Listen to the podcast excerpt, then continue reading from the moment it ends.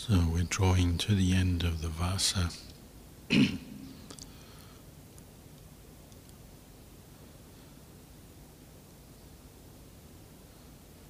Whether we're practicing in the vasa or outside the vasa, the basic truths of our life don't change. As the Buddha said, we're bound by dukkha, obstructed by dukkha. Dukkhotina, dukkha parita.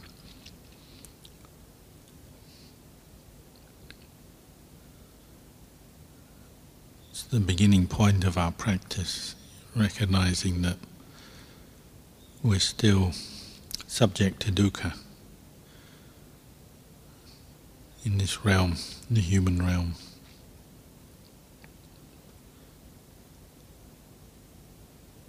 Because we've noticed that, we've had some insight into the First Noble Truth, then we come to practice.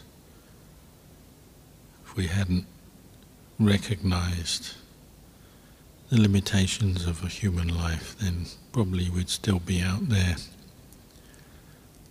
looking for distractions and living in, you might say, a more complacent way.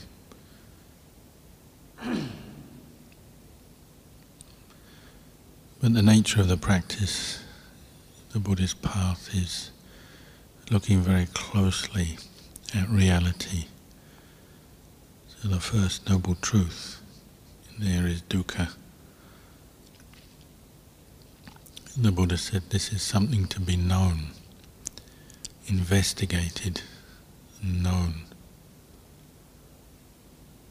dukkha is where we actually can develop wisdom, understanding. But its nature is painful. so, as human beings, we tend to want to run away from it, hide it, distract ourselves from it, suppress it. When we come into the monastery and practice using the form of Vinaya and the bhikkhu's lifestyle, then we have a chance to really look at dukkha and understand it more closely.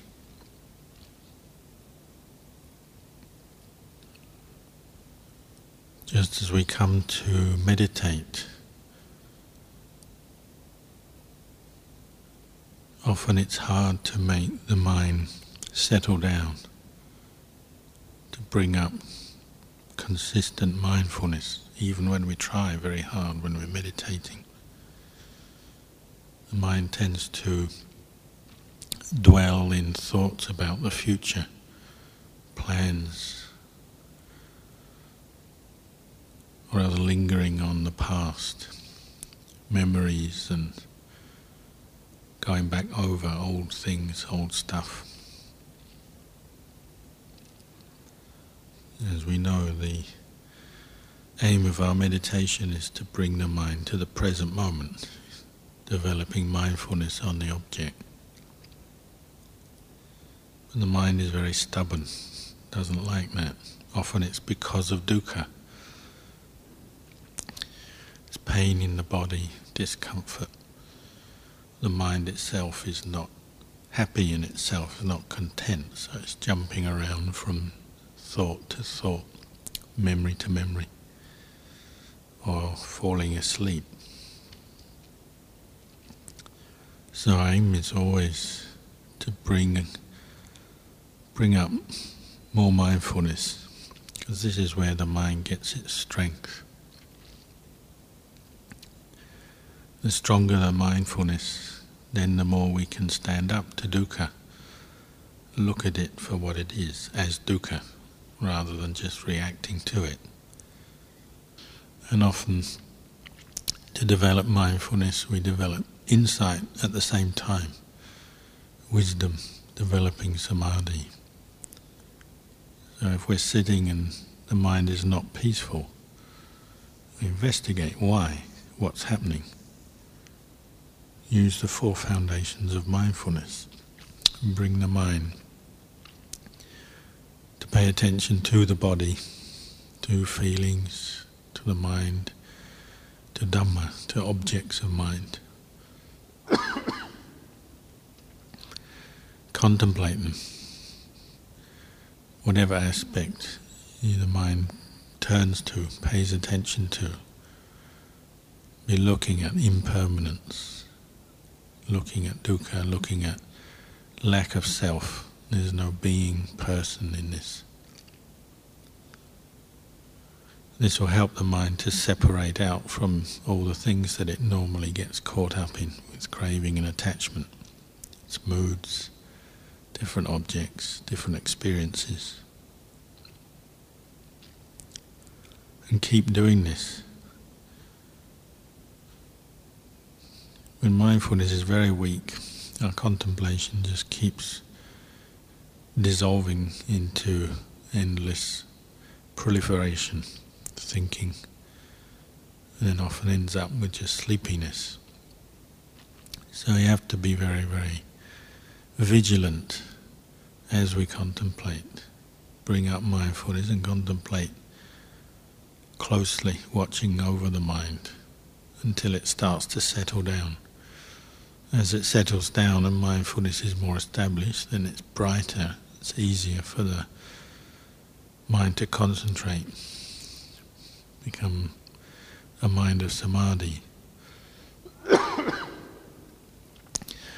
until that point, we have to work, be very careful, watch over it closely. Ajahn Chah used to say, it's really stubborn and all over the place, and contemplate death. And death is dukkha, for sure. Nobody wants death. But everybody has to face death. Nobody is, who's born in this world doesn't die. The people we love will die. We ourselves will die. So use it as a contemplation, as a meditation. Marananusati cuts through a lot of proliferation about the future, the past. Really make that object clear to the mind.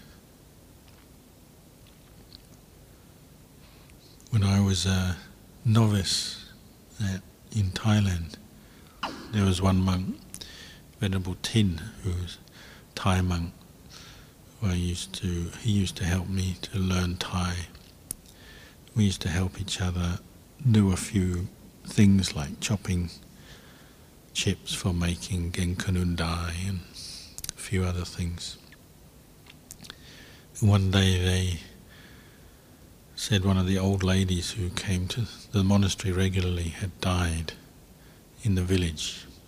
So for a few nights we went in chanting the funeral chants for her in her home, for the relatives. Ajahn Tin,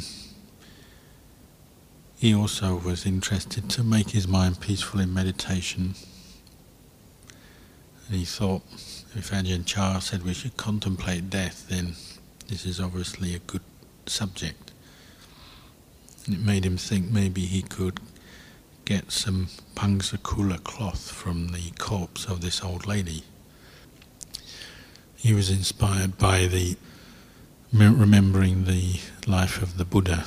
The Buddha had taken Pamsukula cloth from the corpse of a slave, Punna, made a robe into from that cloth, corpse cloth, used it till later on he swapped it with Venerable Mahakassapa who was foremost in the ascetic practices and had a, was a monk the Buddha respected greatly and praised, and he was of a similar size. So one time he exchanged robes, gave him that great honour.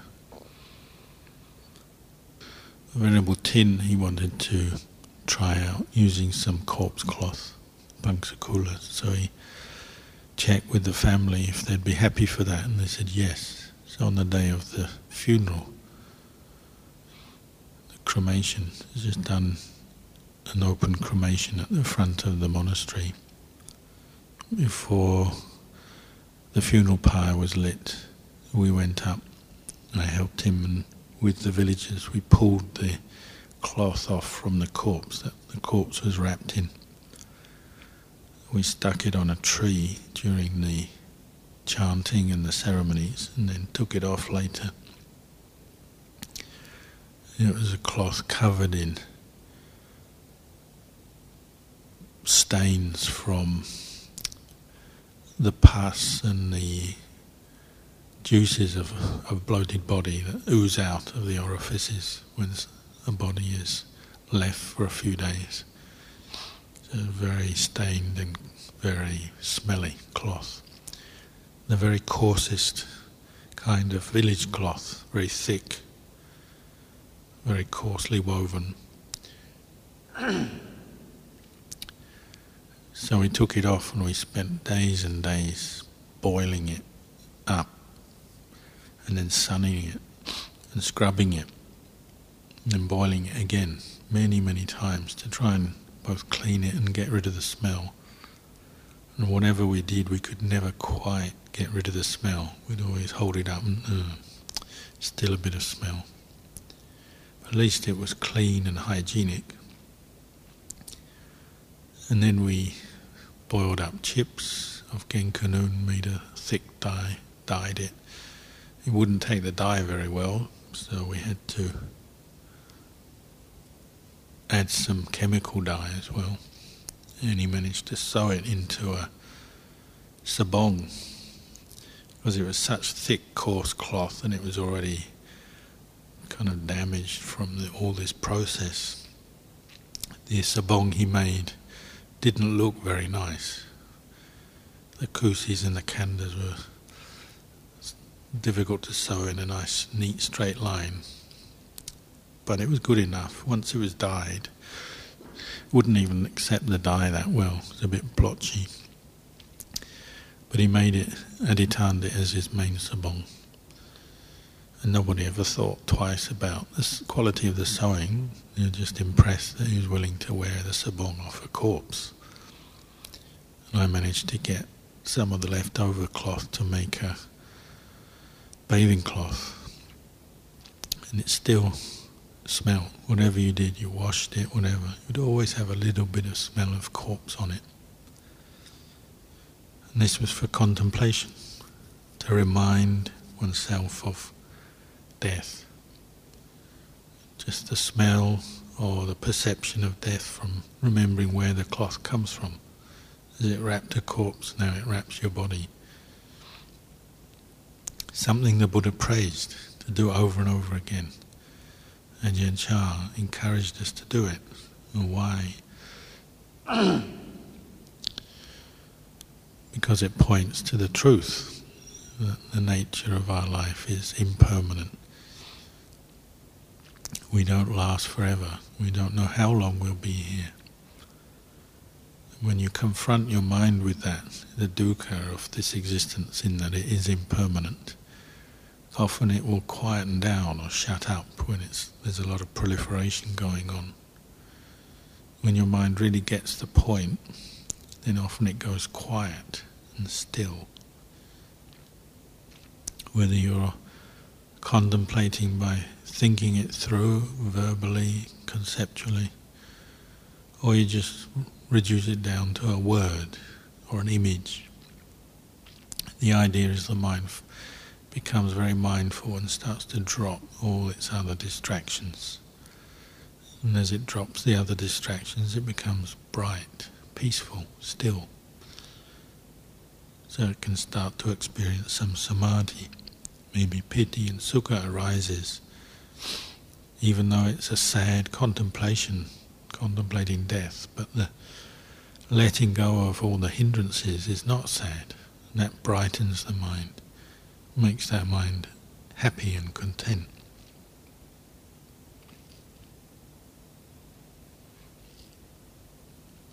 Sometimes we contemplate in conjunction with the asubha practices, what they call the ten corpse meditations, part of the foundation of mindfulness based on the body. this one does by visualizing a corpse. One has to first of all visualize a corpse externally. So we look at a picture in a book or a video or actually see a corpse at a funeral and learn to remember that picture. And if you read the scriptures, you know, there's ten meditations based on the decomposition of a human corpse, so freshly dead, and then in various stages of decomposition, getting to know visually what it looks like, a corpse. Even if you never get the chance to see a decomposing human corpse, we do sometimes get animals in the forest here. Many times we've had deer or wallabies, kangaroos die. And if you're diligent, you can go and look, see how they change over time. Often it's very quick in the forest. As the corpse swells up, first of all, becomes bloated, and then you get liquids oozing from the orifices, maggots have born into the corpse, and so they start to eat and move around, so the corpse seems to move. And then you get birds and foxes pecking away at it, starting to remove bits of flesh and bits of organs. And then the liquid starts to drain out.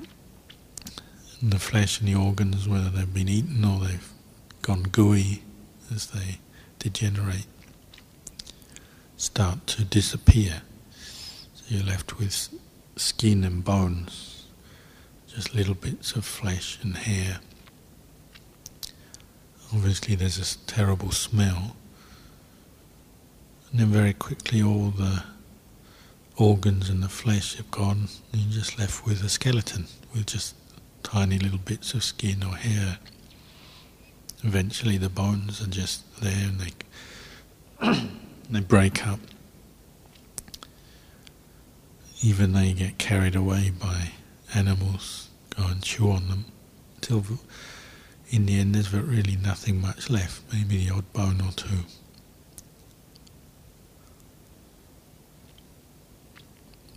We can use such a, an experience to observing that from the outside and then you bring it in in your meditation. Imagine yourself in that way. If we would when we die were laid out in the forest, then it would be exactly the same for us. Same kind of degeneration, same kind of experience watching animals pick away at our own flesh and so on. In the end, this body is just made up of four elements earth, air, fire, water. At the moment of death, when consciousness leaves the body, then the heat immediately drains away. The air stops coming in and out, the breath has stopped. And then gradually the earth and the water element start to separate break down. That's what this body is. Whichever way you're looking at at it as a concept, the concept of death, the ending, the cessation of life, the ending of interaction with other people and the world. Or you're contemplating more as a physical process, the actual breakdown of the body through death and then decomposition. It's teaching you about the impermanence of this body that you're inhabiting. It brings your mind right to the present moment, cuts through delusions, greed, anger, delusion, the normal makeup of the mind, the more normal moods and thoughts that it gets caught up in suddenly fade into being unimportant. So the contemplation of death or the asubhakamatanas are very valuable for training the mind in wisdom. As wisdom, as we keep focusing, paying attention to this object, then mindfulness comes up and the hindrances start to drop away. Strangely enough, the more one focuses on, say, the corpse meditation, the mind might become brighter and brighter, and the sense of contentment becomes stronger when the meditation is going well. The hindrances drop away. It's not something that necessarily leads to depression or wanting to give up. If that that's the result of such a meditation, then maybe one is approaching it in the wrong way. But when conducted with wisdom and mindfulness, it's a vehicle to really help direct the mind to the present moment and let it, let it, all the different hindrances go very quickly. This is what we're aiming for in meditation, whatever object we're using, is to bring up more consistent mindfulness, to make the mind stronger, so it can go beyond what's normally affecting it. It's the same with feelings. When you meditate, when mindfulness is weak, painful feelings are enough to put you off. If you've got some pain in your legs, then you want to stop sitting or if you're walking meditation, you feel tired, you want to stop walking. And dukkha vedana in different situations is uh, often enough just to completely overwhelm the mind. Not even a lot of dukkha vedana. When mindfulness is lacking and we attach to that vedana, we react with craving and attachment, that's it. That's enough for the mind to be lost into proliferation or to look for different distractions. So to have the strength of mindfulness and determination sometimes just to keep sitting with dukkha vedana, keep walking with dukkha vedana, not to give up. We start to contemplate, you can see vedana coming and going. Sometimes it's strong, sometimes it's weak. And rather than letting it lead on to tanha and upadana in the mind, just to establish mindfulness and patiently contemplate it. You bring up the reflection is this a self or not? Is this a being, a person, or is it just part of nature? You know, the vedana that we experience, the pleasure and the pain, has come to us through our sense contact. All of that is conditioned by past karma you only can have vedana if the senses are functioning properly. You can only have pleasant or unpleasant vedana arise if, say, at the eyes. If you have your eyes functioning well, there's light, can see a form, consciousness is there, and then vedana will arise. Pleasant, unpleasant, oh, or neither pleasant nor unpleasant sometimes. And if the mindfulness is lacking, then vedana leads to tanha, liking or disliking. But it's a conditioned thing, depending on all these different factors. It's not a person, it's not a you, it's not me, them, a person, a being. it's vedana something that arises in dependence on various factors and conditions. If we contemplate in this way, we start to observe, investigate our vedana, and we're breaking through that normal delusion of self that leads on to the proliferation, that leads on to the distraction. So we can keep looking in this way, looking at vedana, the vedana that makes us want to move as we meditate. And sometimes don't move. Just watch the vedana. Say this is not self. Don't react to it and get up. And even change your legs over. Just sit still. Learn to sit still for a period of time.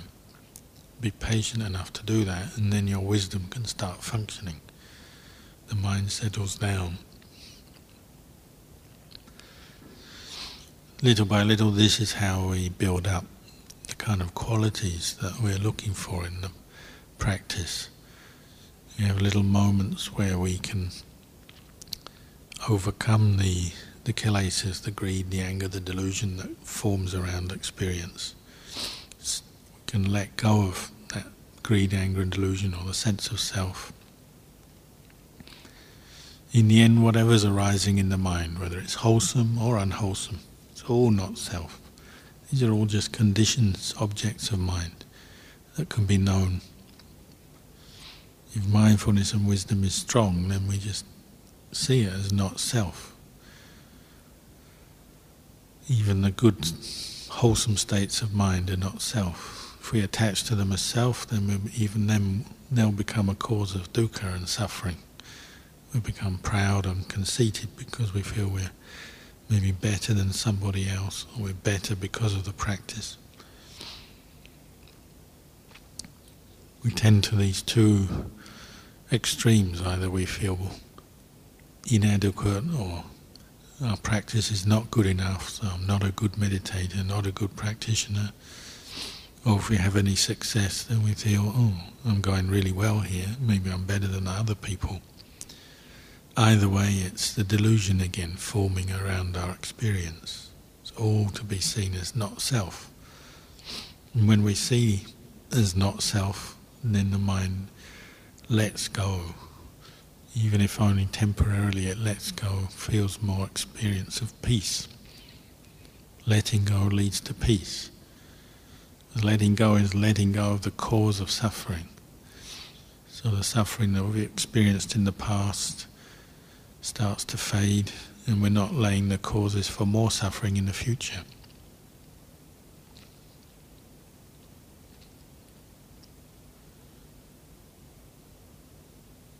So this is the way the Buddha encouraged us to practice, know, to develop mindfulness and wisdom through the practice, whatever the posture, the situation, keep working at it. Little by little you're unbinding your mind from samsara. You know, we're bound to the to samsara by the fetters, the ten fetters. The first ones the first three are what we're particularly working with. Sakkaya Ditthi, a self view, the view, the deluding view that takes everything as self me, mine, myself, a person, a being, us, them. that whole way of relating to experience, coming from ignorance, conditioning it we're establishing enough clarity to question that viewpoint, see through it, see it as false, incorrect. Free the mind from those reactions that always come when there is a sense of self. So freeing the mind from being bound up by that fetter to the khandhas, to the body and feeling, thoughts and memories, sense consciousness. breaking through the fetter of doubt, the uncertainty about the practice, uncertainty about whether it really works or not, uncertain about what it is, lack of clarity, uncertainty, doubt in the Buddha Dhamma Sangha, doubt in the way of practice, and so on. And superstition, superstitious beliefs, hoping that some particular practice will bring us to enlightenment, or when attaching in a very fixed way to certain practices, rituals, and so on. Breaking through these three fetters, that's what we're doing as we develop mindfulness and insight, little by little, uprooting those fetters, reducing your attachment to the world or the, the, the ability of the world to pull you down, pull you down to it through delusion. So you're freeing the mind from the fetters little by little to the point where you're, you're actually reducing the cause for further birth. So Sotapanna doesn't get born more than seven times maximum. Maybe only three, maybe only one. This is what the Buddha was referring to, to really go and look at dukkha the nature of dukkha that surrounds our life, is caught up in our life, and really see through it to the point where you can really reduce the amount of dukkha affecting the mind and the potential for more dukkha in the future as well.